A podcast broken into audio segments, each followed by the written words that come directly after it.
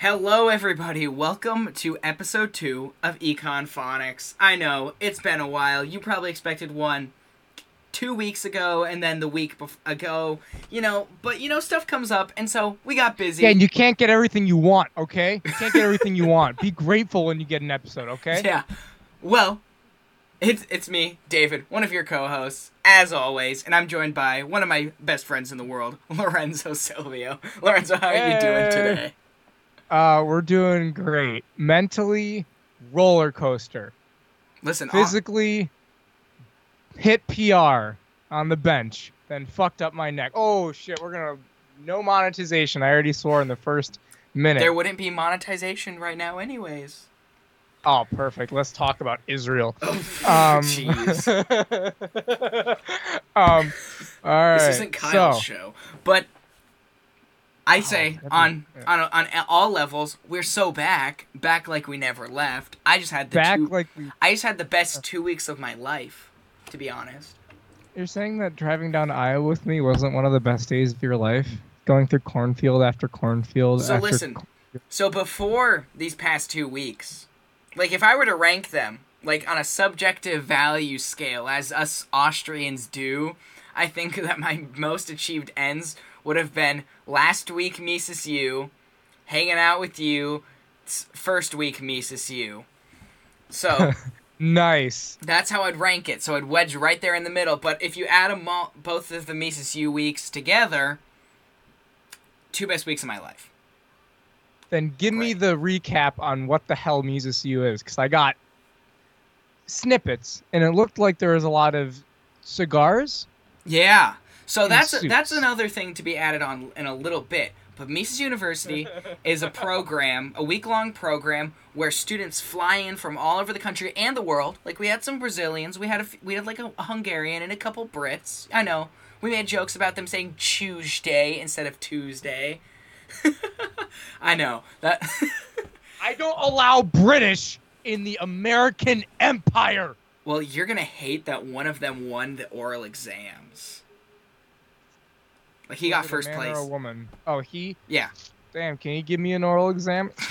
okay, no, but no, but James is a good is a good guy. He hang hung out at Rothbard Village. But anyways, week long program where you learn where you listen to lectures from some of the best professors and faculty who know about Austrian economics in the world. Professors from colleges like Grove City, from I can't list any other universities off the top of my head.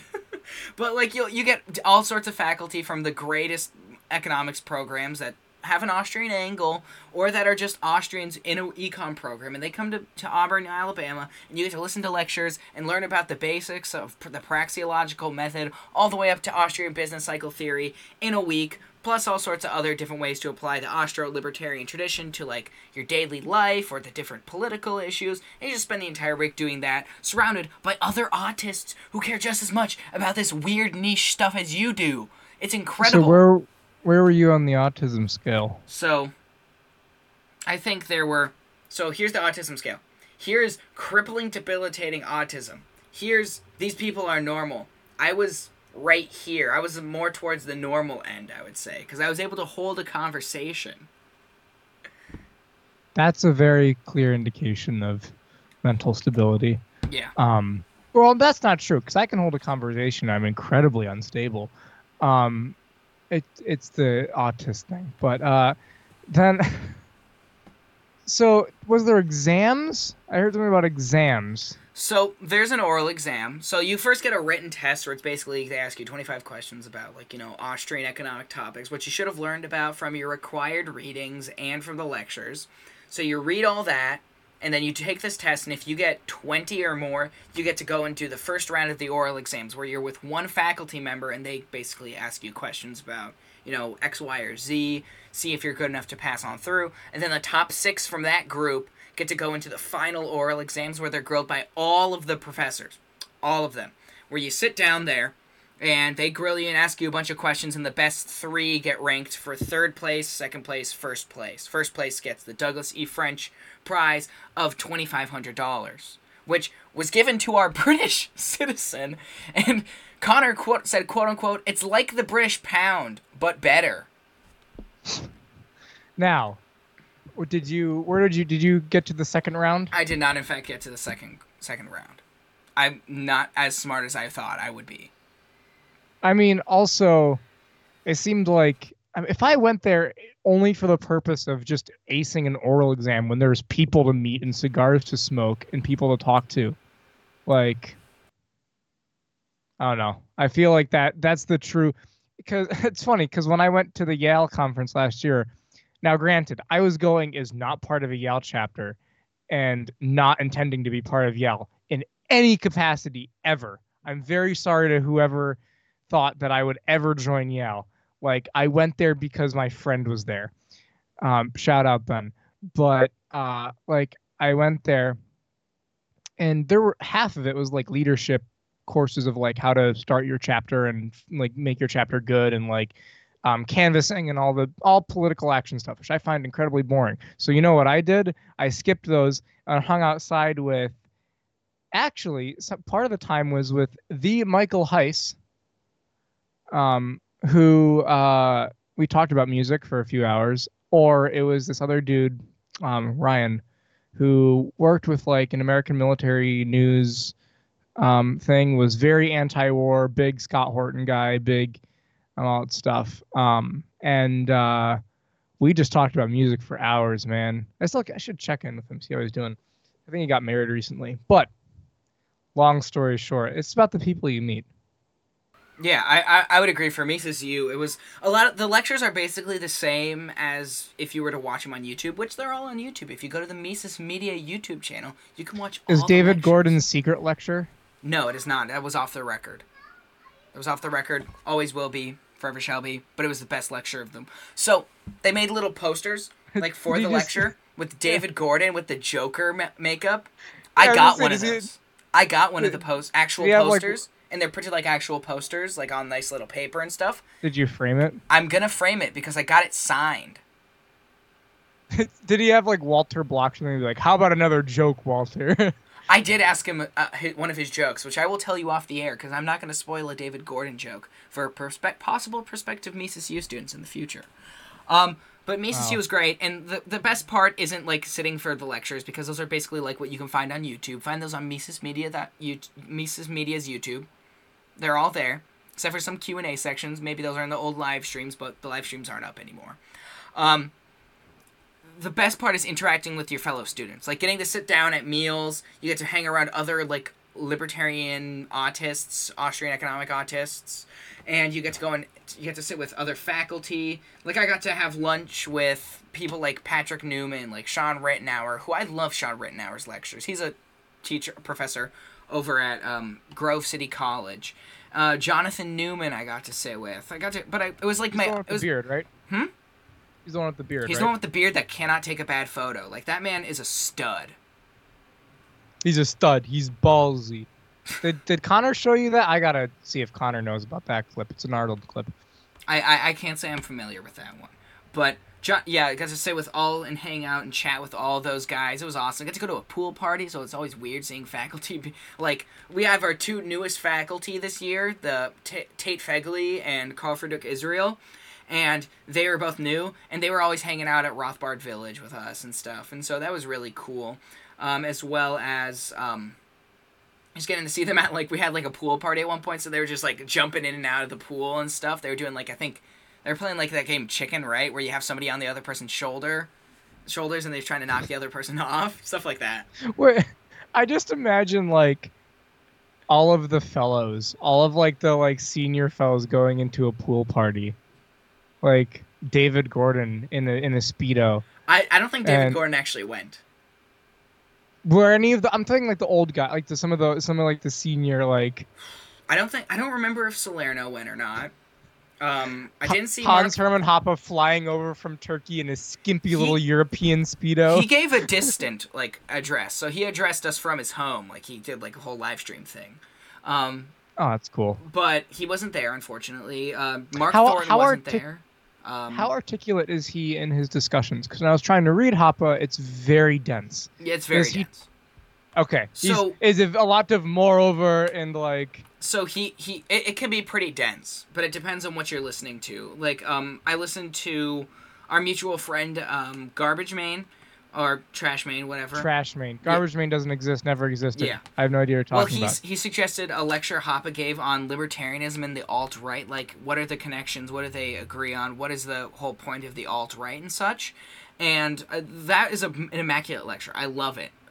Hoppe gives a really good lecture in that one. So I think it's just be it depends on the topic and such. So I don't know. I, I think I would have to re-listen to Hoppe's address to the me to Mises U uh, to really get a grasp of it because I was also a little bit distracted because you know looking around all my fellow like it's my first day there with interacting with all my I I remember that, and I I don't know if did did they did they really put on a big spectacle with some of the speakers, or was it very kind of cut and dry formal for some of the stuff? Like What, what do you mean by like big spectacle? so, all right, so this is like yeah, there's lots of lights, lots of music, lots of like flashy introductions for everything. Like when when um I'll send you stuff off air um of some videos I took. But it, it was very much like, you know, Dave Smith walking onto the stage with the like the gravitas in that room of a rock star. Of like there were lights uh, like going around and there was like loud music. Um, and it was very hype up. Or would, would you get that kind of same vibes from the stuff at Mises, or was it a little more toned down, which I would prefer? Yeah, it, it was very much more toned down. Like the Eh, imagine it's, it's more like a college class kind of when you're there for the lectures. So everyone kind of like walks into the room, everyone's chatting and all this stuff, and the like the professor will walk onto the stage and they'll be like, "Oh, it's like two o'clock, for example. It's time to get started," and then they'll have like their little presentation on like a big screen. And, those and so those it's, are the it's very much more formal. Yeah, I The most the most glamorous introductions that were given were for Connor and Anthony for their debate I on whether the those- nap was sufficient enough. the basest papist. Yeah, that was a that was a that was a fun little debate, and um, I I mean I, I I would agree with Connor on the on the resolution What about what was the debate topic? so the the debate resolution was um, the nap is sufficient to sustain a free society, and Connor took the negative while Anthony Cesario, the guy who looks like Rasputin, he he took the uh, the affirmative in the debate. And so I think from my angle, I would agree with Connor that I don't think the nap alone can because I think that There is no moral or the- ethical backing, and that's yes in in a way but also that um i think i think i i, I had a question for anthony of the, of the form where it's like humanity obviously showed some preference of for nonviolence at some point right? Like in the very beginning we um we agreed in nonviolence like that's the whole reason we're here today because we didn't bash each other's heads in with rocks over scarce resources uh, but eventually we created the state right like the modern state because some for some reason or another. And so my question is why wouldn't that eventually happen? If the incentives are so great for the non-aggression principle to sustain itself, why didn't it sustain itself? Why did we end up with a state? Why wouldn't that happen again in this free society? That's that's my question. And I don't I think I would obviously like as a as a Christian, I would go and say that's probably like original sin. I would describe that too, how that leads to beha- certain behaviors and so stuff like that. It's peop Um, it's that- people's preference to convenience. It's people's preference to w- not really wanting to, not in like the sheeple, not wanting anything for himself thing, but it's the, the the concept of I can have someone that instead of having to to take care of my own, if you're doing a town, say you're doing a town. And I don't want to you know rehash an entire debate that you've watched without me watching it, but um, I think humans are inclined for to convenience. So if someone is like, just give me the money and I will sort it out to to the people that build the roads, the people that build the the the do the fire department, and people that do the police. People are going to be inclined to do Okay, that but, but that's a given anyways, because like there's no way to build roads voluntarily. It has to be done by a government. So that's a given, Lorenzo. Like we can continue from here. who but who will build the roads? Wait, he's going to talk about age of consent next. Oh Jesus. no, but um, I I mean, it's like I I, I think it's more quick- along the lines of I, I think Hoppe said, uh, and I could be totally wrong, so somebody feel free to correct me. Is he said that conflict mostly arises out of uh, uh, com- out of conflict over like scarce resources, like specifically a lot of the time land. Like there's obviously some unused Yeah. land, but that land is often most of the time claimed by someone, which is why conflict arises.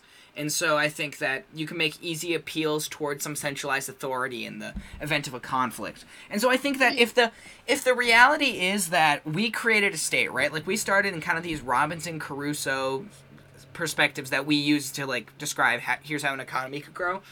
Why couldn't that happen in a free society? And why what would stop that? What about human nature would have to change?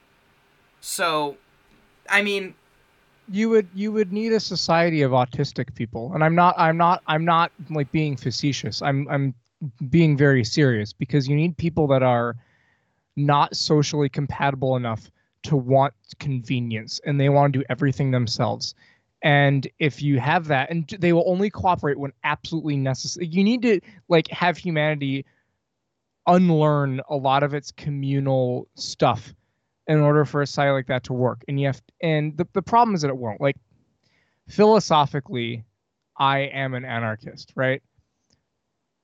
But I would I don't really care if I'm paying taxes to my town. I'm sorry. I know that all of the people are gonna like government. I don't care. I just it's like I this is why and this is I the reason I wouldn't call myself anything like a minarchist or whatever is because I think that number one, th- those people are dumb, and it brings to mind Ayn Rand, and any s- instance of Ayn Rand should be abolished, except for the Rush lyrics, which are good.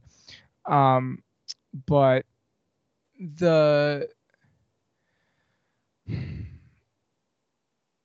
I like city stateism as the best alternative. I don't. It's not what I. The difference between like the, being a minarchist would be like that's my ideal. It's not my. It's close to my ideal, but it's the best that you'd get. And I think, on a much more pragmatic level, the best you're going to get is moving to a state in the in the United States with more. It's div- national divorce, and if national divorce doesn't happen, it's moving to a place where you can pick your tyranny, because the the the you can't build in Capitan New York, like any libertarian movement in New York, any anarchist movement in New York will never ever work. So leave there immediately and go somewhere where you at least have a chance of being people or being around people. yeah. So so like I, and I, and I think with the if you're talking in an ideal utopian society, I think the NAP can sustain it, but having it thrive is a different story. Because I think the difference between survival and thriving are two very different things. You could have a society that abides by straight up the non-aggression principle, but I wouldn't want to live in that society. It would work, but it would be a very specific type of person. I mean, that's what like the Wild West would be like. But the lawless part of the Wild West, not the towns that were well ordered. It was the ones that you had to know who was going to shoot you and who wasn't. And I think whether it be religion, whether it be some other thing, humans are going to find a way to centralize and and and make their ethics and morals more compatible. And honestly, I could care less. I, I like having these little philosophical musings, but you know, the, the the chances of a truly free society ever occurring in the next 50 to 100 to 500 years is very small unless someone gets to the asteroid belt and then they can then they can fund everything i mean if you if you get to the asteroid belt i mean but that's that's that's implying technology that we don't even have yet and it's unlike we're going to have that in a very long time considering that we spend our money on fucking poor people instead of actually where it's useful. So take that one, clip it, quote it. Fuck poor So- people. So I, I I think so. Like the debate was kind of just with the premise, like say everyone agreed on the nap already, and I, I I don't think that that would necessarily work because like you know then comes the idea of like you know the Hoppian covenant communities, right?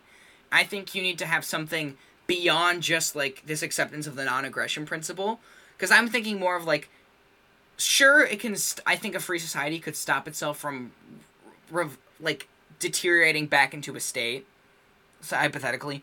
But I don't think it could survive very long because I think there there would be behaviors, certain behaviors that would lead to destructions of society, and so you have to have something on top of the nap. So like the the idea of the We're- debate we're was can the nap al- can the nap alone sustain a free society? And to which I would say no. I think you need to have something else. You need to have that, you know, radical adherence to like, you know, free market capitalism, to hierarchies, and I would say religion to some extent because I think that I I think I or think- some reli- something re- similar to religion in some way or another. some orderly basis. That's like, and that's what I. It's you know it's funny as well is when you're talking about happy, uh, Hoppian covenant communities. you- I think mainly it's because of the, the the sphere of Liberty Twitter we're in. The hardest part about convincing people about Hoppian covenant communities isn't that oh you'll have to accept very conservative communities. It's that oh no you won't. You'll have to accept that some people want a covenant community that's quite liberal yeah. because I think there's a lot of Hoppians, in quotes, that want their covenant community and go, well, in my base trad society, I'm going to kill the gays and murder the Jews, and that's not like a lot of people don't want that, and they're going to start a society that's very different. And I'm fine with you accepting your own covenant community, but I think you will not be fine with me creating mine. I would I would love to I would love cuz you can you can email Hoppe. I mean, it's on his website. Like and I I'm almost tempted to email him and ask him, "Hey Hoppe, um many of your supporters are typically very traditionally conservative in, in their social leanings. What are your social leanings personally and do you think progressive social leanings can be com- com- compatible with a covenant community?" Like I would love to hear his thoughts on that because I've heard I I've heard tidbits that he's- he's like he's slight he's definitely a little bit more progressive than his average you know supporter who wants is like you know X, I Y, think- Z. I think overall he's more conservative than your average person. Oh, yeah, but I sure. think that within your average Hoppian, he is probably traditionally conservative, but is not at the level that a lot of Hoppians are, or some. I should not say a lot because I think that that's a that's unfair. I think that a lot of people are just edgy online. And then there are some people where you're like, wow, you're really talking about race mixing being bad. Okay. That's a whole separate that's another thing that's funny is when, you know, because me being right wing on Twitter, essentially. Because okay, libertarianism, neither left no, it's right. It's right. Libertarianism is a right wing ideology. Left libertarians can exist and market anarchists can exist. And I think that some of them either are misguided or just have principles that I don't particularly agree with as much, but I'm perfectly fine with them. I'm I'm perfectly fine with interacting with anyone, putting that out there as well. But um, you know, being right wing on Twitter, you will have very basic, very basic libertarian principled opinions that are called fascist and like, oh my god, this is you're such a Nazi. It's like, no, you'll see a Nazi when you see one. Like the the concept of it being entirely hidden in dog whistles and so muddied in code is really stupid when you can actively see someone going, I think race mixing is bad. I want the preservation of my blank people. Whether it just like those people exist and they're very open about that. Me saying I like freedom of association is very different. Or I don't believe in some of your delusions is very different. Um, and I think that's you know, don't cry Nazi all the time because if you cry Nazi too much, people will stop believing you when the real Nazis show their face. And when the real Nazis show their face, they're actually kind of unpleasant, and most normal people won't like them. But if you just tell them tell them that they're a Nazi, they're more inclined to side with very unpleasant people. I'm. I mean, yeah, but I, I even then I still don't think like any. F- there's the less the group. There's probably less than like ten thousand actual Nazis in the United States of America. I- you Like, know what. I mean. I, I know what white, you mean. White, I know what like you mean. white of course. nas- like like white nationalists. Yeah, like I've I've, I've definitely encountered those on the internet, and they're very different than yield average libertarian uh, position. Um, I, I remember for my for my Substack, I which I don't write as often as I should in there. I wrote about like you know Jeff Deist's idea of a post persuasion America, and we we I think I read like half. It, I I think I think it's a good article. I could probably link to it in the bio. You to should. This, this you should link so you can check the bio and you can also like, share, and subscribe. Share with all your friends. We're gonna make that very clear. If you don't like it, I, w- I have connections. Okay, Lorenzo. But no, but I, I, I think that the Hoppe idea of a Hoppian covenant community is far more realistic to the modern age than anything else libertarians like just like you know plain old Ancapistan where everyone has their private property or whatever. I think that's unrealistic. I think obviously I don't even think we're gonna get necessarily like a Hoppian covenant community. I think we're gonna we we're in post persuasion America. You're not convincing everyone to accept libertarian ideas and to suddenly, oh, we're all going to go to our private property stuff right now. Like, there's some people who just aren't compatible with that. We're in post persuasion America. And post persuasion America doesn't need reconciliation, it needs separation. We need people, Yeah. we need to, we need libertarians. Like, we need to realize that, like, freedom as a concept is very relative. What makes me feel free might be different for you. It might be different for the person who lives down the street from me. It might be different that from the people who live in like or Portland, Oregon. Like freedom is a very subjective thing. There's obvious rights. There's rights that everyone has. And of course, those rights are going to get violated by the existence of any government whatsoever. But And but the thing I- is I- that freedom is a very relative thing. Like f- for me to feel free, like I just want low taxes and the ability to kind of like raise like if I ever have kids in the future to raise my kids how I f- how I feel when, comfortable. David, when it'll be a when. Yeah. But that's that's what makes me feel free. Like I could live in a state where say weed is is illegal. Like I would feel free in that sense because I don't I'm comfortable not having legal weed because I don't smoke weed. I'm not interested in legal weed. What if they ban cigarettes? I don't think that's going to realistically happen, except in maybe super radically blue states. But Oh, we the, need to. what, what libertarians need to be doing minority. is libertarians need to find where they feel free, and libertarians need to go and make those areas better for what they're good at, and make those people make people feel comfortable to be able to move to those states. Like look at look at Florida. I don't think we should be trying to make Florida a libertarian utopia. I think libertarians who can live in live in Florida and feel feel free in Florida should go there, and they should go and make Florida good on what it's good on. You know, being good on try and make it better on firearms, make it good on the education system, make it good like on health freedom, like make Yeah, Florida like, good on those things, and then and, like- don't try to go like like oh we're gonna go DeSantis is a tyrant because he doesn't have legal weed. Like obviously, it's an infringement on people's rights. But encourage those people who care that much about weed to move somewhere where, if that's really their big issue, have them move Go to, to somewhere where they New York. go to New York. Like go, like, to here, somewhere where jump in for a sec. I need go to. to, I, go to somewhere where they feel free. Like libertarians need to be going to these places where they feel free, make those places better in what they feel free and enjoy, and then encourage other people to self-segregate, to move where they feel free. And then we'll you'll see something a lot more similar to a Hoppian Covenant community. and also with that, I should number one. I'll say, I honestly don't mind at all when weed is not legal because I think that weed smoking is not very good for a society. I said it. I'm a libertarian that supports the legalization of every drug. Yes, every drug. And I think that weed is actually a moral kind of I don't like it. I've seen what it's done to my friends. I don't like it. Anyway, um the I don't know. I, I don't know if I much you know, it, we live in a post persuasion society. Either you you kind of accept it or you don't. Um, and if you don't, I don't know what to tell you because you're never going to turn New York red.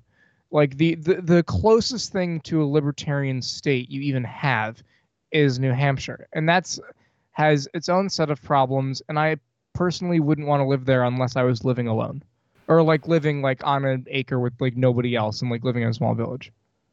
might I add, like I I wouldn't feel free in in New Hampshire. Like obviously, there's gonna be some people who push back on me for this, like very right wing people. But I want to live in a state that has like some big cities. Like I would love to live in a state that Very has some big cities because Yeah. you know what? I love the food. I love the idea. Like I don't want to live in a big city. But I would love the, the ability to be able to go to a city and to hang out and see, oh, here's all these cool things, all these cool sights and stuff. Like, I want that. And I want the warmth. Like, that's part of what makes me feel free.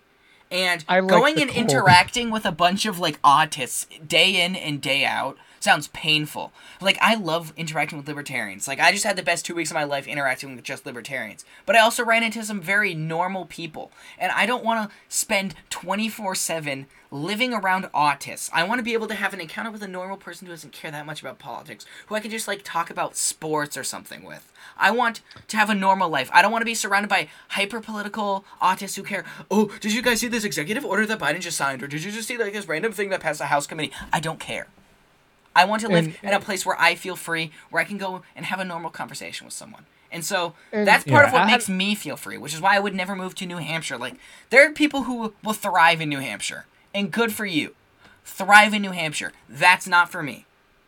if you're if you're working with your hands, if you're working in the trades, if you're working in a thing, and if you want lots of land, if you like four seasons, if you if you don't mind winters, New Hampshire is a place for you. If I like weather-wise, it's the libertarian state I'd want to move most to because I actually like the winter. I like the fall. I actually like brutal long winters are kind of some my jam sometimes.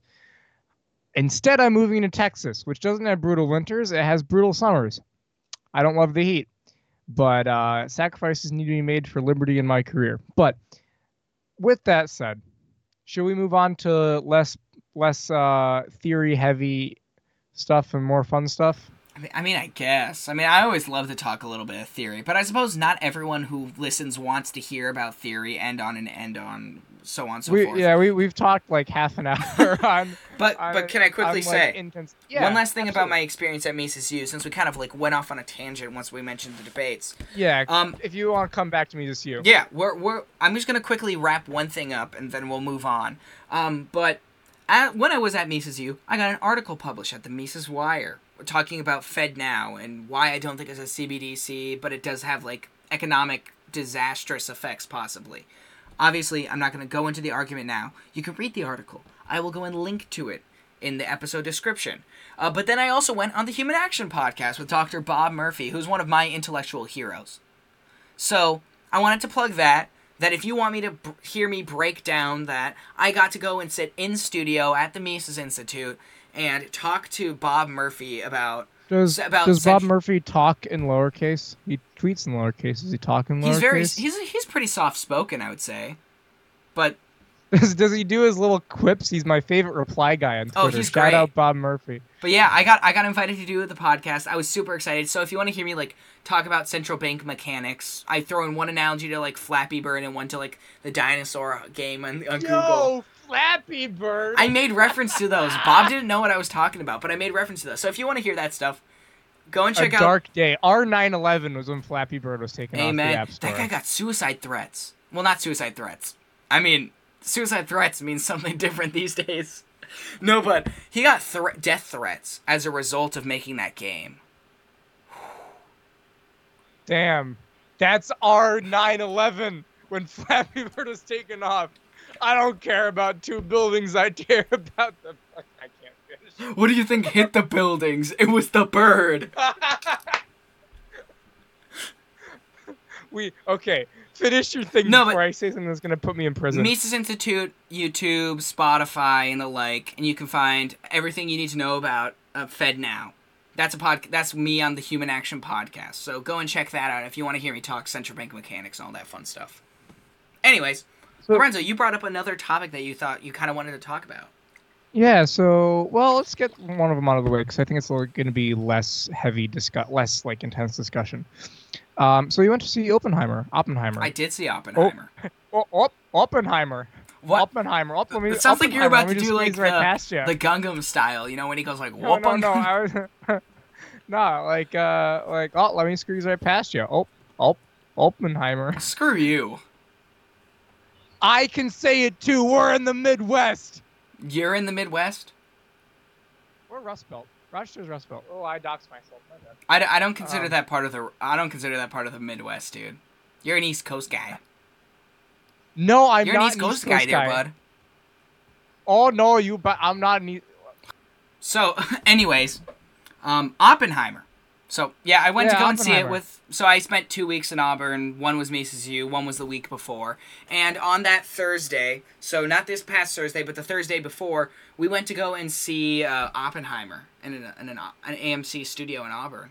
Just were very cool. It was a very big studio. There was a lot of people there. You mean theater? Yeah, I don't know why I said studio, Yeah. but But um, yeah, it's I I saw it as well uh, last week, and or no, yeah, earlier this week, and gotta say I liked it a lot. I think that um I think it did a very good and even-handed portrayal of showing who Oppenheimer was as a person. I don't think they.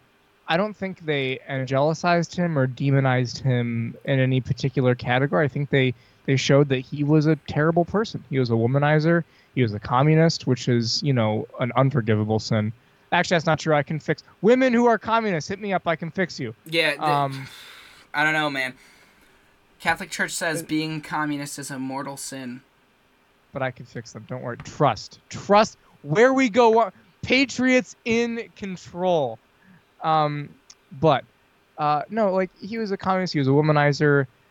He was an egomaniac. He was a coward. He knew, like, he knew what he was doing was awful, and he knew it. And he just like other physicists were like, "You are dropping a terrible. You're, giving this to the army. What do you think they're gonna do with it?" And he just was like, "Well, it's out of my hands." It's like, motherfucker, you built that. You knew exactly what it was gonna be used for, and then like you know, I think that there's another there's the other New York Jewish scientist. Um do you remember do you, you know the person I'm talking about? He's like he's the guy he meets on the train to in Germany who gives him oranges and shit. I Um, don't remember either way. the name. He's I don't remember the name, but do you remember the character? Yes, I remember the character. Didn't they That's meet? what I'm saying. I don't Didn't they meet like going to watch like a Heisenberg lecture or something? Wasn't that like Breaking Bad? not that Heisenberg? um, but the the interesting thing, like with that, is that you know he brings up a good point. He's like, I'm a pacifist. I'm not going to. You know where this bomb is going. You know where it is, and it's like I don't want to be part of that. And then it's like, what? You know, we need to use it against the Nazis because they're killing the Jews. Um, now, here's the thing: at in 1941, the U.S. didn't give a shit about that. I don't. I don't think anyone believed it. Like there are news reports because of, so, the guy who wrote right? Didn't didn't didn't like the New York Times run cover? Yeah, they basically did. So in World War One, people like Upton Sinclair wrote they they him and the other guys at the New York Times, they wrote a bunch of stuff about like, oh, here's why the Kaiser is doing X, Y, and Z, right? Like how he's doing all these atrocities that ended up being lies. Americans found out they were lies. And so any little reporting on what was going on in Germany, that's that people didn't believe. People didn't believe it was happening because they were thought, oh, they're just lying to us again. That's why Americans were so firmly against getting into the Second World War because we just saw it as another conflict in Europe that we wanted no part of. And so, like, they obvious. I don't think these scientists would have known that that was happening at the time. Which, you know what? But I'll give them. Let's discount that. That like let's let's give them the benefit of the doubt. I think I think Jews would know. Mi- yeah, like like if you're like yeah you know i last letter i received was someone in the warsaw ghetto and now i don't hear from them again. Like you know e- like so but either way the american public wouldn't have known or really cared and the american government wouldn't have cared. Like fdr actually one of the people that you met Mises U um praxman i think i remember seeing him put a thing out. I was like um fdr helped but like did not care. Like was like, I don't want Jews in my country. Get them out. Like, don't. We're not taking any. Um, and the either way, I think that it, the movie did a good job of showing that Oppenheimer was a terrible person. He was he was not a good person, and he was a coward up until the moment that that bomb dropped, and then he remained a coward. But he, but then because he never regretted he never felt remorse remorse for hiroshima. He never did. He said that he did. He's like oh my i can't believe like he's like this has to happen so that war won't happen again. Guess what motherfucker? War happens. And like you know that's what happens. And you put that weapon in the hands of the government knowing full well what they would do with it. You have no moral high ground. And i think that's a very very very good thing that the that the movie got right do you think there's anything the movie got wrong Um, I don't. I, also I think. florence pugh is hot boobies Oh, i like the lord. boobies of course you went there. No, but um, I think that as far as things that got wrong, I, I can only really point to like the the one thing from before, and then the second one being the generals talking about the necessity of dropping an atomic bomb. The Japanese were Yeah. 100% trying to surrender. Um, I believe They- Douglas MacArthur acknowledges this in letters that the Japanese I love Douglas the Japanese were ready to surrender. the they wanted to keep their emperor, you know, to be basically like their little figurehead government, but they were willing to surrender at the time. And then we go and we just nuke them. We kill 200,000 civilians for absolutely no reason. They were ready to and- and surrender. here's- The- basically, their only contention was yeah. that they wanted to keep. They didn't want to be occupied like you. They didn't want. They, they didn't want like a Treaty of Versailles thing, and they wanted to keep their their emperor there, to be like like a figurehead at the least. And, And- and the, the United States was like unacceptable, no no conditions, and then so they murdered two hundred thousand civilians. Like even if you want to make the argument that we need to drop the atomic bombs somewhere to end the war, why not a military installation? Why not a military base? Why two hundred thousand civilians? Like the argument for that one is um, that Hiroshima was kind of a manufacturing city. Now, not that I, not that I, you know, agree with that, but the the, the other thing. Now, funny story with, or funny, very kind of interesting story with this. Like, so the Japanese wanted to surrender, but if American troops landed on the shores, like we were going to do, they would have fought to the last man because that's that's the that's their honor code. They wouldn't have surrendered there. So, like, what we needed to do was stop the war instead of Operation Downfall. Because people go, oh, but Operation Downfall, that's when we were going to invade Japan, would have cost millions and millions of lives. Well, yeah, we don't have to do that. They were willing to surrender. But um, one of my coworkers' grandfather was going to be one of the first men off the boats in the invasion force or downfall. So technically, that atomic bomb saved his life. I mean, Which I no, no, I- I'm not saying that in like a, a good. I'm just saying that's a weird. It's a very weird like story. It's like it's a very odd butterfly effect thing. But either way, I think that you know I'm not expecting the Christopher Nolan movie. I'm not expecting a movie coming out nowadays to have as radical messaging as we shouldn't have dropped the bomb. That's a like we can expose Oppenheimer for who he was. We can do our stuff, but that's a bridge that a lot of Americans are still not willing to cross. And I don't think they will cross it until there's significant, significant like de-indoctrination. Because one of the first things you're taught with it is like, well, it would have saved millions of lives. It would have saved millions, you know. And I, I think, God, I need to turn off this group chat. Um, the the true like you're never going to get that. You're never going to get a a truly radical story like that. I don't think there in So uh, there was one throwaway line where Oppenheimer says something when like there's that other like one of his students, right? Like one of his first students for his, for his Berkeley campus everything, right? Where he talks about he there's like one throwaway line where he says like dropping a bomb on people who were ready to surrender, which is this one throwaway line that I think is pretty easy to miss. Which I think might be almost like this weird acknowledgement of like that hidden dark history that we didn't need to kill 200,000 civilians for no reason. yeah and that's and that's like that's pretty good in there also my favorite one of my favorite characters was the the guy who was developing the h-bomb he was the dude yeah, he that's, put the that's sunscreen student. on That's a student that I was re- that, that I was referencing. He was I- talking to him, i love him he's so funny and he's, he's, just like I, I can't do the accent, he but I, talks in the, the thick german accent I loved his accent. and- it was great.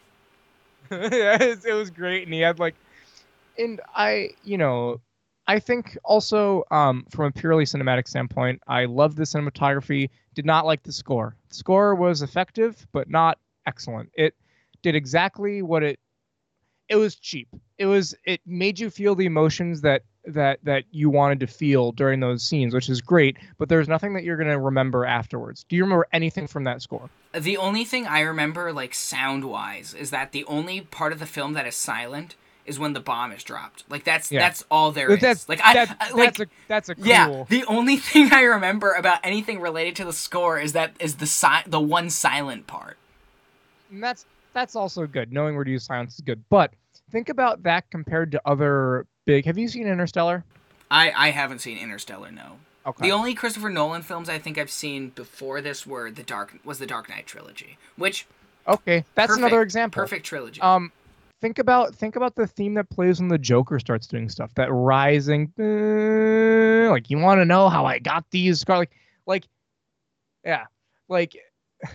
have you seen the one where it's like, then it's like, mommy was a libtard, kind of a wine drunk. When RPG night, she wanted something. Roe just got overturned, when- and she's like, "Why aren't you crying?" and she wanted me to say something sad for her Twitter, and I didn't do that, and she didn't like that. Not one bit.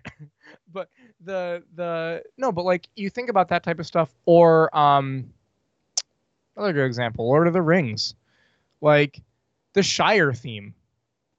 You'll remember that theme, or the Fellowship theme, or going back like Indiana Jones, Star Wars, Harry Potter, all these very mem- Game of Thrones, all these very memorable themes that stick with you till the end. And I think that even if you know it's a it's a Christopher Nolan movie, it's not Game of Thrones, it's not Star, it's not a space wizard movie. Sure, Are you sure? That's not what I was seeing from that film. It felt like a space wizard movie.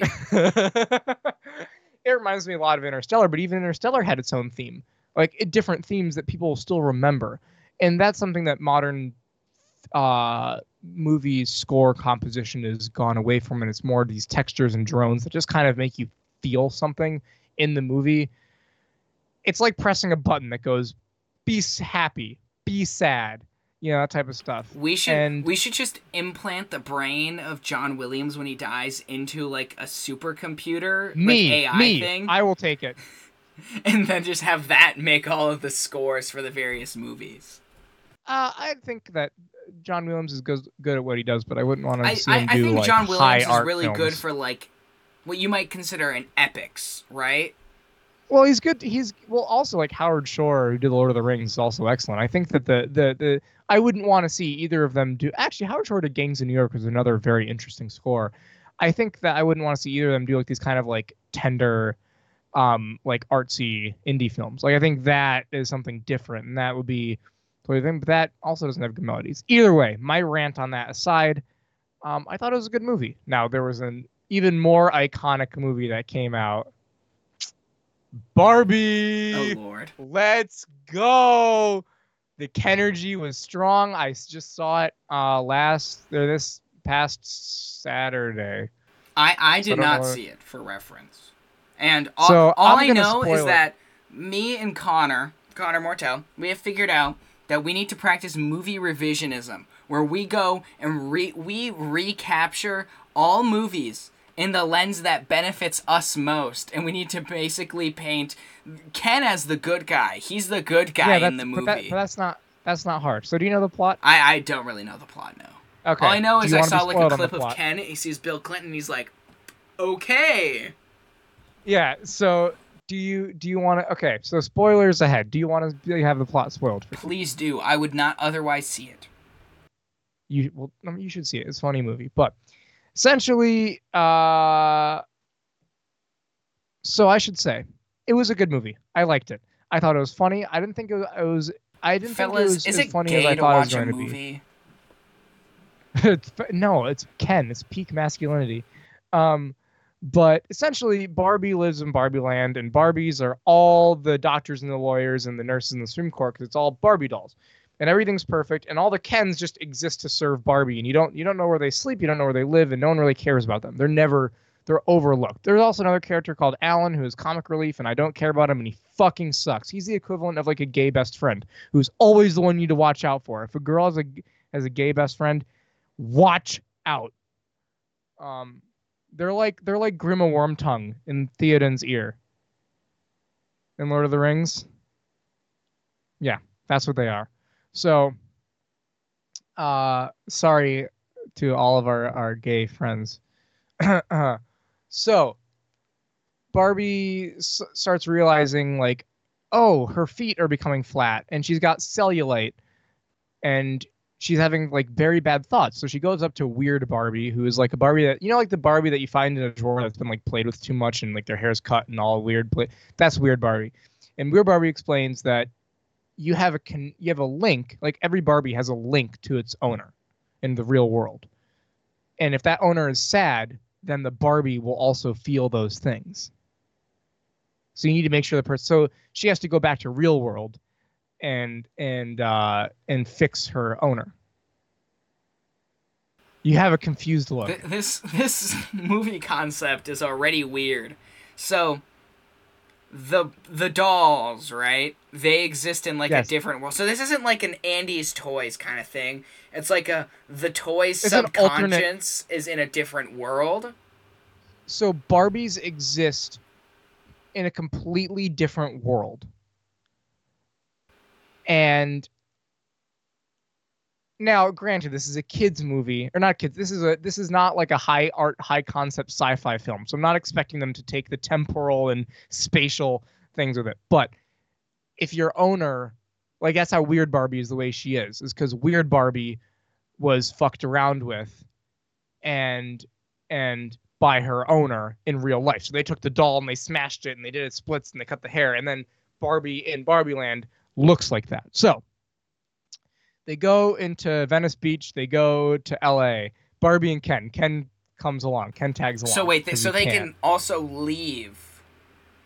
There's a portal. They open up a so if something yeah, so they they they oh, they go there, right? And so like are So they, they- like the dolls walking around or are they like full-blooded humans when they No, they're full-blooded humans. It's So what happens to their doll? I think it still exists. Cuz they're don't think too much about it. Don't think too much about it. Because this is what I'm getting hung up on from. I hope this was like 90% of that Ben Shapiro review. no, it wasn't. There's other stuff, and I'll get into that 'cause I, I saw a little bit of it, and I, it was stupid. But the so Barbie and Ken get into the real world. Also, it's implied that they're still Barbies, but they're life size and humanoid. But like, Ken doesn't have a dick because Barbie and Ken dolls don't have genitalia. Why, why does So this become implied- relevant? Is this a kids movie or not? Um, I honestly couldn't tell you because it's a it's it's like little kids would watch it and get it, but there's a lot of things that would go right over their head. It's kind of like you know when you watch a, a musical and there's the jokes for the kids and there's the jokes for the adults. Yeah. Remind me of that. So you go and so then Barbie goes and tries to find this girl that's been playing with the dolls, and Ken goes and finds what and, and Ken realizes, oh, I, I'm I'm something here. I can be a man. I can like, and he he he walks an escalator and sees like men drinking beer and riding horses and playing golf, and there's men everywhere, and he's like, wow, this is literally me. And then me and then me watching and me watching Ryan Gosling, me going, it's literally me. um, so then while Barbie's at the school trying to find this person, this and the person you find out it's not the person, but it's the person's mom. But this this this girl is like typical teenage like woke SJW type person. She's actually not portrayed to be kind of a good person in the movie. She's kind of a bitch. Like she calls Barbie a fascist and says she set women's progress back. And like with this this tirade that she gives Barbie, because Barbie goes up and is like, "Hi, don't you guys love me?" And like she's like, "I fucking hate you." And like the the way it's portrayed in the movie, she's not the good guy with saying that speech. So like, it's not you know it's it's funny. But then while he's doing that, Ken goes into the school library and checks out all the books on patriarchy and men, and then Ken goes back to Barbie Land. So then, so Barbie finds the person's mom, who's actually been playing with the Barbie because she's feeling sad and lonely, and that is causing the stuff. So then Ken goes back and turns Barbie Land into Kendom, where Kens are the best and all the women are sub- all the Barbies are subservient. Dudes rock. Dudes rock. He turns the fucking gay ass, pussy ass Barbie dream house into Ken's Mojo Dojo Casa house, where there's horses and there's beer, and he's dressed in the fucking fur like I love it already. and he's dressed in the fringe vest and the fur coat that you've seen in the like the memes and the pictures. Can I, can I interrupt for a second? Yeah, This just sounds like this movie is like targeted towards people our age. Like not kids. This sounds like it's targeted towards us, just to be hilarious. I think it's I think it probably somewhat is. But so then goes back and the like the patriarchy and all the Barbies are like, wow, I actually like being subservient and this is like a nice break from doing all this stuff and all the and the and the Kens and the Kens are like playing guitar for them and watching The Godfather with them and explaining The Godfather to them and like sh- and then it's like here let me show you with like all the sports and like showing them how to swing a baseball and like mansplaining to them about like high art and culture and Photoshop. The Kens the Kens become trads and they're chads and they're fucking awesome. Dudes rock and every and then when and then Barbie comes back. Barbie comes back to Ken or come to land with with the mom and kid. The mom and kid are kind of eh. Like I I I didn't really connect with or relate to them at all. And it's implied that the relationship between the mom and daughter is kind of like bad. Like, you know, teenage mom or teenage daughter mom relationship, not good. Um and Barbie brings them back thinking it's gonna be normal Barbie land, but they come back and it's all Ken and all the observ- are subservient and she has no idea what happened. And then like there's this great line when so like earlier in the movie, Ken wants to stay over at Barbie's house and do boyfriend girlfriend stuff, which is not never, and he has no idea what that actually means, which is very funny. But um, Barbie's like, no, sorry, it's girls' night. Every night is girls' night. And then like when when she comes back and tries to go into her house, she, uh, Ken's like, nah, can't do it unless you're my low low commitment term girlfriend. Besides, every night is boys' night, and he puts on a second pair of sunglasses. I'm like, he's literally me. I have to see this movie now. Like I have to. I know, right? I have to. it's it's so good.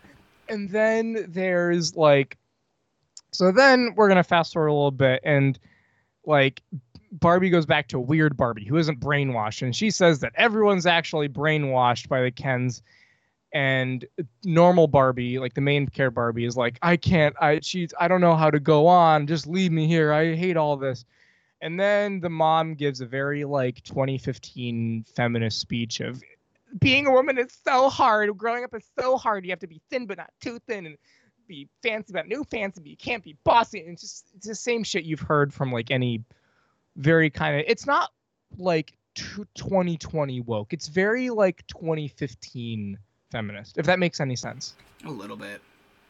Like it's it's it's it's more kind of shit lib like m- trendy feminism instead of like I'm going to chop your genitals off feminism. Okay. Gotcha. Yeah, you know, it's back when feminism was about let me wear my pink pussy hat and protest Trump.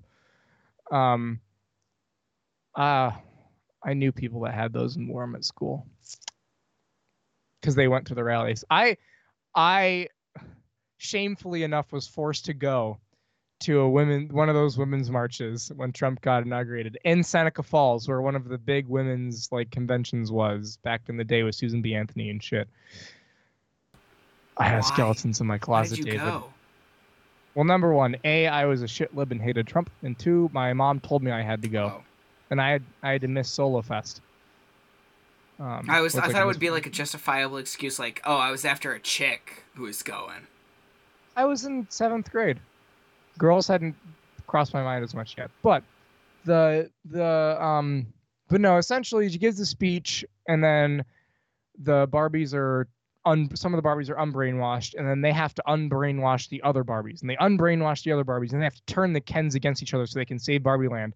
And the way they do that is like through so like the Kens are playing guitar for the Barbie. They're playing guitar so they like the the stuff, and then the Barbies like get interested in something else and like turn against Kens against each other. It's and then you get that banger musical number, the I'm just Ken. then Where else I'd be at 10. It's a full on dance and musical number where the Kens fight and they're singing, and it's so fucking awesome. Ryan Gosling is literally me, David. He's literally me, okay? You need to understand how cl- how literally me he is.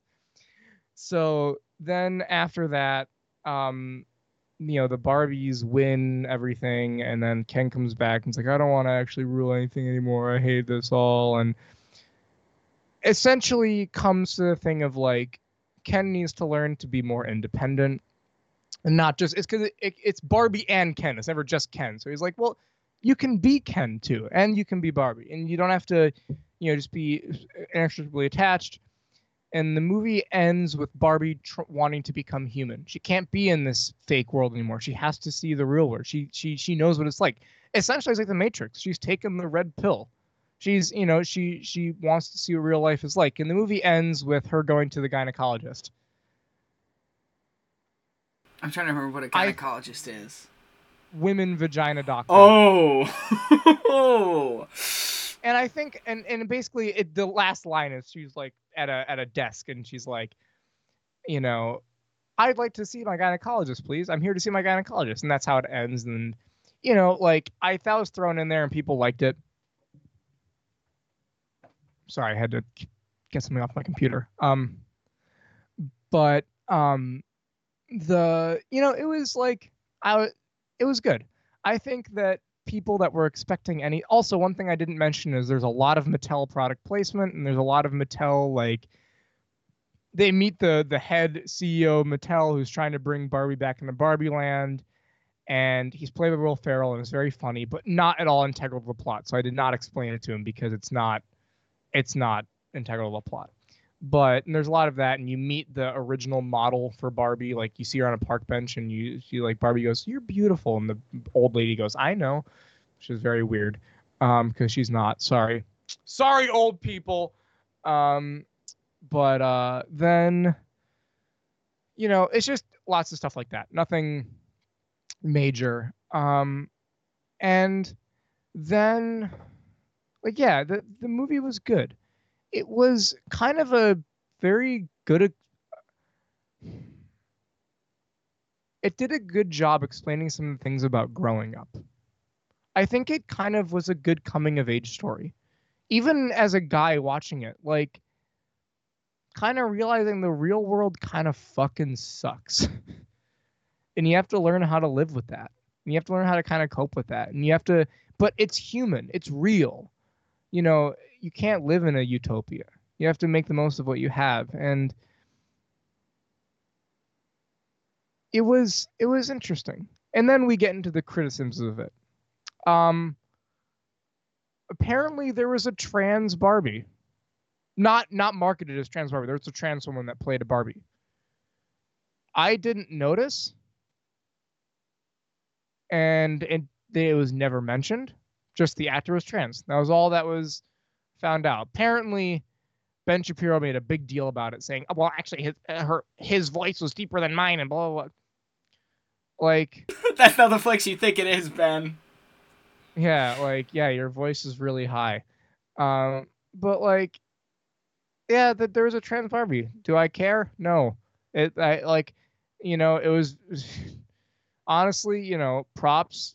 If you're if you know if you actually if you truly are living your life as a woman and you get a role where you're not explicitly shoved in your face that you're trans and you manage to pull it off where a lot of normal people wouldn't notice it props. Like live your life do what you want props yeah.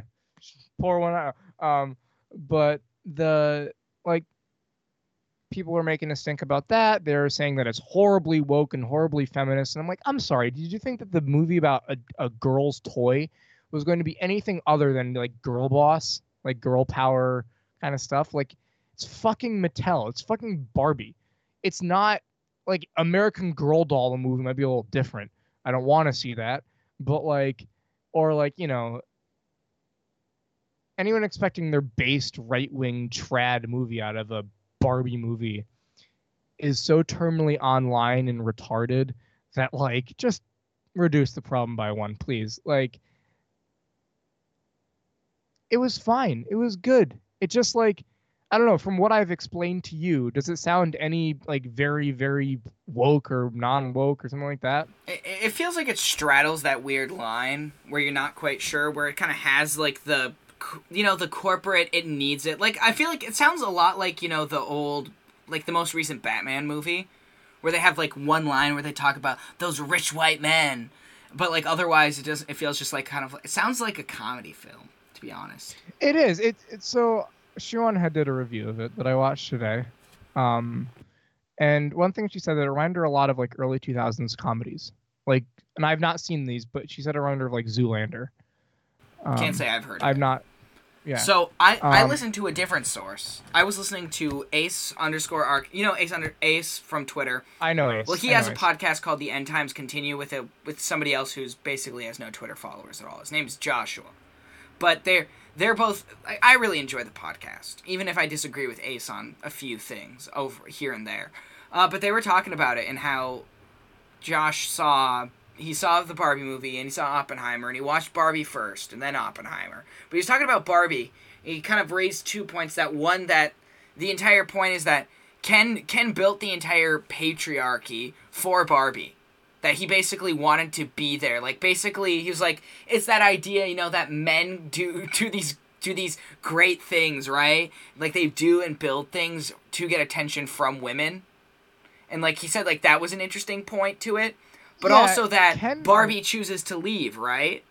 And that in the end, she chooses not this superficial girl boss life, but she chooses the more complex one, which I thought Yeah, that's an interesting it- point to raise that they would uh, do that sort of thing, right? Like if the if it was I just like a standard to- woke movie, right? Like you would assume that the the Barbies would come back, they'd kick ass, right? And they take down the patriarchy, and it'd just be the end right there. Well, yeah, and, and I think another thing that I, I didn't mention because I, it's again I focus on the big stuff, and I think this is why you should watch the movie is that the when so she's holding hands with like the the founder of Barbie, the creator of Barbie, and the Barbie is like just feel and and like you know to be human you can feel just feel, and then it's like a two minute I think like a minute or two minutes of this montage of like mothers and children and raising children and like a lot of stuff with mothers. And I think that's a very interesting angle to play for a movie that's a very feminist movie. Well, because Greta Gerwig, you know, has said in a lot of her interviews, yeah, you know, I'm a very feminist, this is feminist, this feminist, that. You know, like, will I take it as that? No, because Ken was right all along and dudes rock. But I think that there's something very deep with like there is a lot of stuff about mothers and motherhood and how the kid like in a very woke movie that kid i told you about that daughter will be seen as a hero but she's not and at the end of the movie she reconciles with her mom she kind of helps her, her mom get out of her shell a little bit and you know but she's not a, a really likable character in the beginning if it was a woke movie, they would have shoved that speech down your throat with triumphant music and like other stuff to really show it off. But it's not portrayed as that. I, I, you know, I think that it's feminist. It's a feminist movie, but I don't really think that. I also think that there's things that they talk about with Ken that really hit close to home. Like, there's a line where Ken goes by, he's like, "You failed me," and he's like, "In Barbie Land, I'm nothing, but I go out into the real world and people look at me, and people treat me like I'm something," and like that's a really real feeling. That's a real like. When was it like I you know guys don't get complimented often, especially by like maybe by other guys, but especially by women. They never almost like I've I've I outside of my mom, I don't get compliments a lot from women. Like at all. And I remember a lot of them very like I can still remember when this one girl called me and I, I, want her back, god damn it. Um like uh wish you would wouldn't go I But- I, I can I can re- I can kind of relate to that. I mean, like when I was at Mises U and I was hanging out with the summer fellows and especially Connor, who's our good friend. Like they get, get, Yeah. gave me the nickname the Young Prince, which is referencing Carl Menger, who raised who was a he was basically um, the custodian of a young Austrian prince. The young prince eventually took his life, but he was basically the mentor. That's the whole point. And so they called me the young prince. And just hearing that just kind of like made lifted me up, made me more confident in what I was doing and how I how I was like talking to people. And so I, I Yeah. can relate. Like you think, like us guys, we think about that. We think about that a lot. Yeah, and that's and like having that in the movie was like it like I like I was like wow that really hit and like watching Ken be like yeah like I I like Ken had the bigger character arc I think and I think it was a movie about him trying to find who he is and how like cuz I think it also is true Barbie built some of this or Ken built some of the stuff for Barbie and also I will say that the patriarchy is not a serious concept in in the movie. Essentially, what Ken figured out is that the patriarchy is lots of horses and dudes rock and like he has a pull-up bar and a punching bag and there's a Mount Rushmore that was originally Barbie's and it's just horse heads with cowboy hats on them and like and like you know like like there's there's other like you know oh fuck there like there like he has saloon doors in the Mojo Dojo Casa house and like he has other stuff and it's just it's like the patriarchy is not a serious threat and i think that's kind of like that's another thing where it's like i don't think this movie was trying to shove a deep heavy 2020s woke kind of message down our throats and also this is the first time in years that i'm in, i've been excited about two major movies coming out in the summer. Um, and I think that's kind of a thing of like ti nature is healing, maybe. I don't know. But like Oppenheimer was not leftist. In fact, it really showed like, you know, Oppenheimer had the weakness for the bipolar commie pussy. I mean, I feel that, brother. I feel that on a deep and emotional level. But like you know communist are the good guys and like the very woke uppity teenage girl is not shown as the good good you know good person in barbie and you know that's refreshing and to all the people that were just talking about barbie being woke this woke that you know go fuck yourself Yeah, I think people are just so they need something to like if you're a content creator and you're talking about it like that, you're obviously just doing it for clicks. You need rage bait to get people to watch it. But then some people just really need like a conflict or something to be angry at, and so they choose a Barbie movie, which yeah I don't know, it sounds a lot more complex than it really is. it's almost as pointless and useless as libertarian Twitter drama. So true, dude. So true. Like, like legitimately, I'm touching on that last thing. People, I think people just nowadays just try to seek any conflict they can and become f- slathering, sla- like just jabbering fucking retards over everything, and it's it's sad, man. It's sad. I've watched people that I liked straight up like even more than respected like i thought they were cool just turn into caricatures of themselves you know always talking about this and that and just diving off the deep end like remember when people were funny some Yeah. people were funny and now they just talk about the jews like be funny again stop trying to engage in in debate now. Stop trying to you know tell them everything. Like go find common ground with someone. Go talk about music with someone. Go like smoke a cigar with someone. Stop fucking it's sick. It's sick man. I i it, it only took about a year for me to to go from like a very hopeful young libertarian to just being so dissatisfied and disillusioned with every single part of the movement and everyone in it, ex- save for like 1% of people, that I'm done. Like, I don't ever. It's so. I don't know. I'm rambling a little bit, but it's just, it's been on my mind because it's. it's sad. It's sad watching people that I thought were funny and cool turn into just unfunny, preachy, grifting. Maybe that was just them all along. Maybe. I mean, I don't know. I've I mean, obviously, if you if you follow me on Twitter, you saw I I'm not trying to make a big deal out of it, but I left the LP. I mean, I just kind of see it as ultimately a, a pipe dream. I think that a lot of people don't know what they're doing. I think that I don't know. I would have I would have to like write something out to properly be able to articulate my thoughts and feelings about it.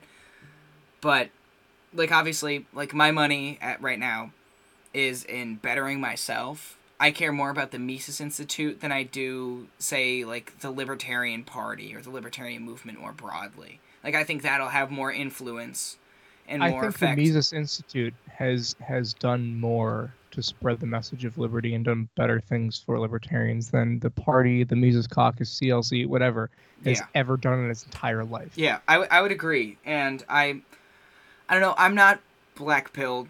Like I'm, I'm not to that point. Like I I, think I, I, I think that so.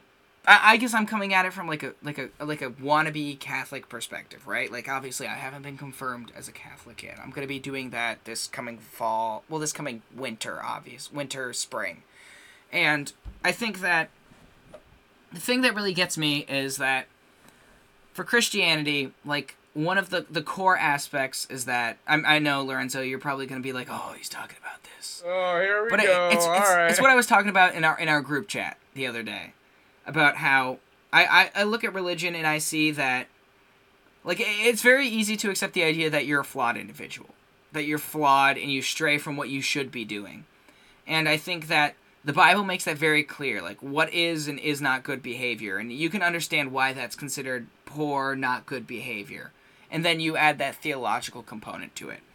But what what really gets me, what gets me like you know crying in church, right? Like that's literally the only place that I really cry is like at church during mass, is um looking up and I see the statues of like Jesus on the cross, and the whole idea that my religion is predicated on the idea that the God, the one who who can pass that final judgment, that he that he cares about us, that he made himself into a human, right? That he came down in human form, that he lived with us, that he took on the suffering of the entire world.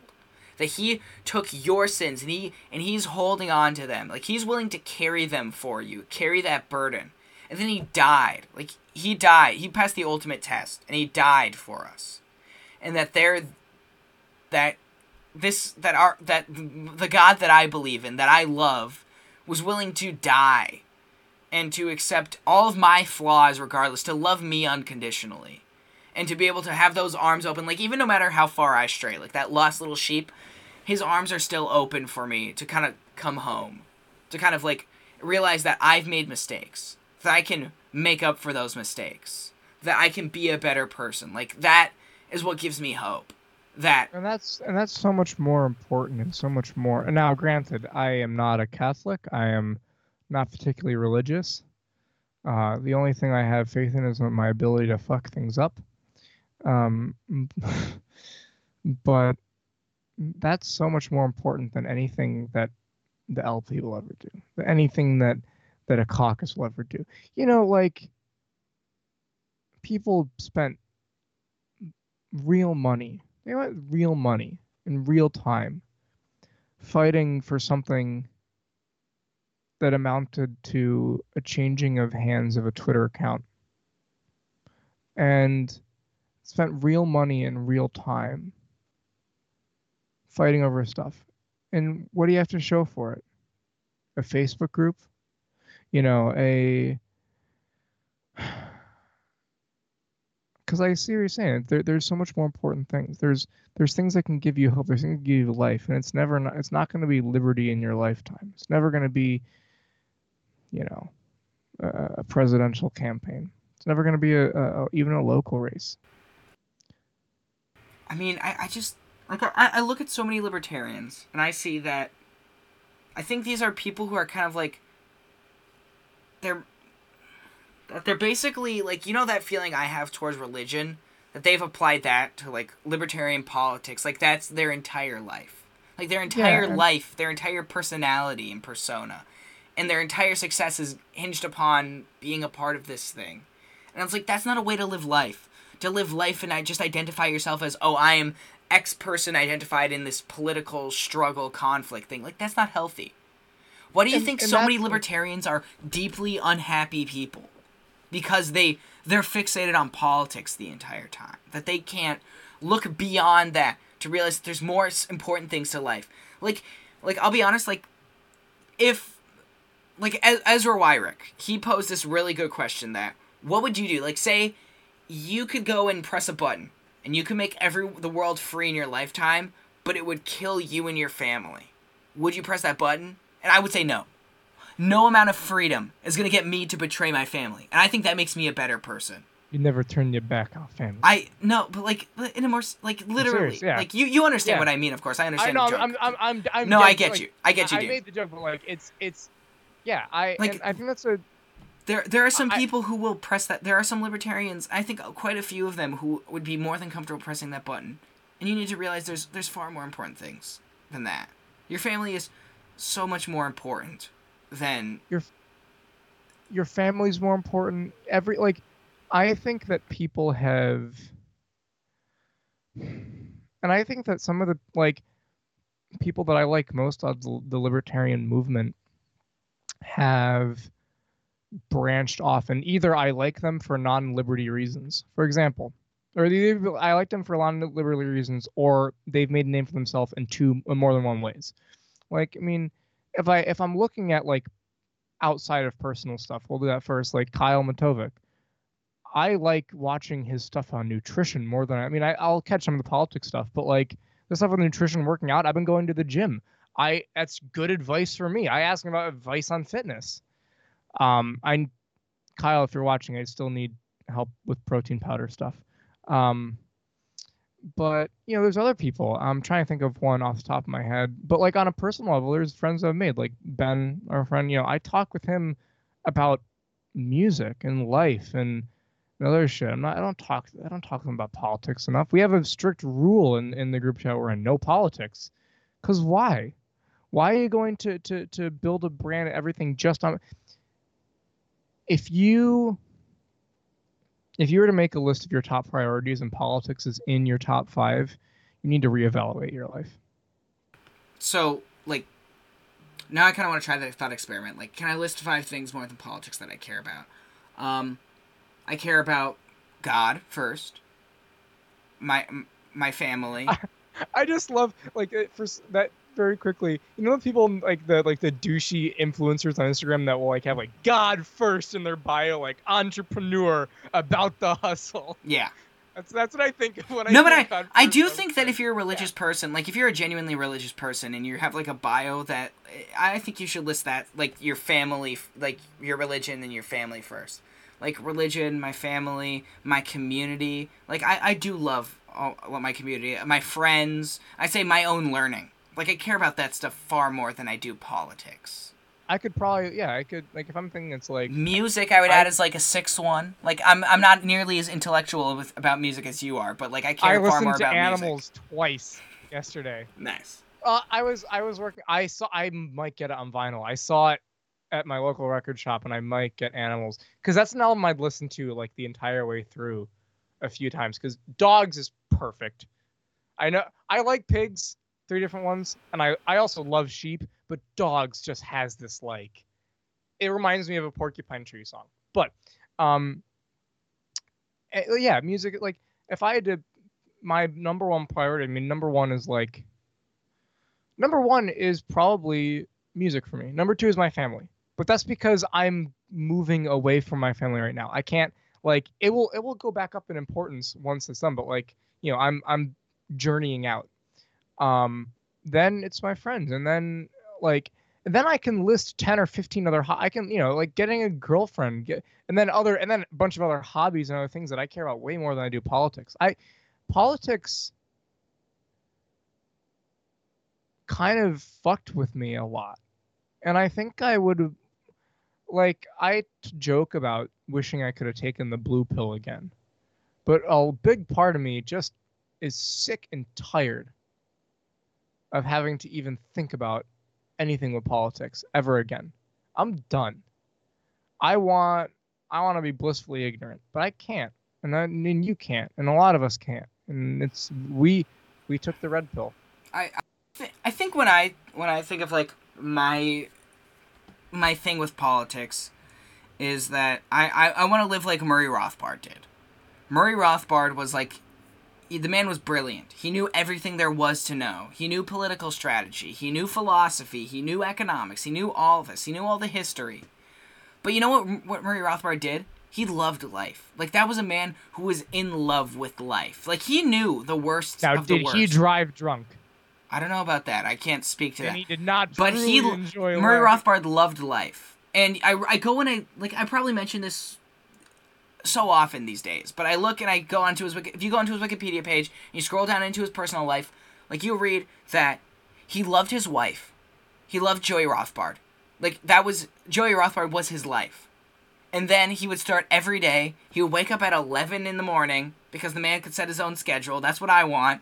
But he would call his best friend in the world. He'd call Lew Rockwell, and they would talk for hours, and they would laugh on the phone, and they that's what they did. That was the life Murray Rothbard had. And Murray Rothbard was a man in love with life, despite all the politics, despite all the worst of the world that this man had seen. He lived through the 60s. He lived through the I'm 70s, lear- the I'm- 80s, and the 90s. Yeah. But the man was in love Hey, with life either the way. 80s and 70s sounds great. Are you kidding? Pink Floyd, Rush. But you know what I mean. All of the 80s. You know what I mean from like his, hi from what he was interested in. Like the man Return. We need to go back. I know. I know. Like, we- he, he this was a man who was in love with life, Yeah, and- regardless of everything. And I think libertarians need to find a way to do that. They need to find a way to love life regardless of this. Instead of blaming all of your problems on the government, being like, the government is why I'm unhappy. No. Be in charge of your own life. Find a way to be happy outside of politics. Like, legitimately, and, and that's what makes me sad about Jordan Peterson. Like, Jordan Peterson was a role model. And like when he's talking about like the Bible, like breaking down the Bible as it applies to your life, or breaking down like how to live a better life, like that's where he's good at. When he starts talking politics and this weird stuff he does on Twitter, it makes me genuinely sad. This is a man I looked up to that fell into this. Yeah. You're like, people need to find a way to love life regardless of the stupid politics of it. Murray Rothbard was a happy warrior. You need to be a happy warrior too. Be a happy warrior, but don't stop being a warrior. Never let your guard down. But well, I should I should uh, I should say, always fight for what you want to fight for, but always be happy. And if you can't be happy, well, join the club, brother. So I'm Uh, gonna suggest to you, and I'm gonna suggest to everyone watching, the Mises Institute had a great panel on Wednesday, I think it was, where it was Lew Rockwell and Pat Barnett and Joe Salerno and all the people who helped found the institute, uh, the Ludwig von Mises Institute, and they talked about their struggles with that and starting it off and what it was like in the beginning and what it was like being around Murray Rothbard. And I asked a question like, how did Roth? What would you take to be, from Rothbard to be uh, to keep being happy warriors? And I would watch that lecture and look at and see these people started from nothing, and they have the Ludwig von Mises Institute. Like you, like listen to that panel, internalize what they say. I, I will, I will, and I, I think as a kind of closing off all this, because I do have to leave soon and walk my dog, but I think that if you, I think a lot of of us feel this way right now. I think that there's an overarching feeling, you know, with everyone that is just we're we're so sick we're disillusioned. A lot of us are disillusioned. A lot of us are very fed up with everything going on and i think that you just got to step away. I did a show i did an episode with kyle matovic. I, I did one that uh, i think you guys should check out. Um, i can't remember what he called it but it's a few months back. I think it's like april something. And i talk about how it's like the five stages of grief. And I don't really want to go over that again right now because I'm tired. but you just kind of learn to accept like you won't get the liberty in your lifetime. And you just need to learn how to be happy. because being happy is a thousand times more important than just being being I shouldn't say being free because in your happiness there is freedom. But I think that your happiness is much more important than your perceived struggles for liberty because your perceived struggles for liberty are a lot of times not truly what's what's causing the conflict in your heart. I So with I, that I couldn't yeah, agree more. And so I think that is a good time to end it here, to end the episode. So Yeah, what have we learned today? Ken is right. Ken is right. Dudes rock. I am the young prince, apparently. You're the young prince. And You need to drive drunk. Drive drunk and be happy warriors. yeah. So Lorenzo, where can where can the people find you? Where can they connect with you and what you're doing? All right. So for politics stuff or politics adjacent stuff, where you can see me be a real re- retard, uh, go to my Twitter, um, prog underscore enjoyer seven. Um, that is where I get to be on Hinge Read Hard. If you want to see my more of my music stuff and less stuff, you can find me on Instagram at Lorenzo underscore Silvio. If you bring up politics, I will not be happy. That is a politics free zone unless I initiate a political thing. I I said this last time as well, but I'm going to keep saying it because I want to make sure that's true. I need to, I have a career at stake, um, or an up, a budding career at stake. Um, outside of that, mm, not much. You can check out my band Pulse Weaver on Spotify. We have an album. I highly recommend you listen to it. It's very good. Um, but yeah, David, where they can where can they find you? Um, as always, you can find me on Twitter at real David B Jr for Junior, and you can find me on Instagram at the same handle. Got some stuff with the Mises Institute from Mises U if you want to check that out. Also, subscribe to the Mises Institute's Instagram. You can find lots of great content um, from Mises University. Um, new thing. Uh, if you w- want to get a book from the Ludwig von Mises Institute, and we have a wide variety of books. If you want a physical book that you can go and sit down and read in your free time when the internet ultimately collapses, uh, consider using promo code Brady B R A D Y, and you can get ten percent. You've got a promo. I got a code? promo code. You can get ten percent off Yeah. on a book purchase on any purchase of books at the Ludwig von Mises Institute when you go to the checkout. So the Mises store. Just go to Mises.org and then go and click that button, little green button that says visit the store, and you can get some great books. And remember to use discount code code Brady B R A D Y at checkout, and you'll be able to have that great benefit. So be sure to check that out. Buy some books from the Mises Institute. Educate yourself, and be a happy warriors. Okay, guys. Right? Right, Lorenzo? Right. We out. We out. So let's go.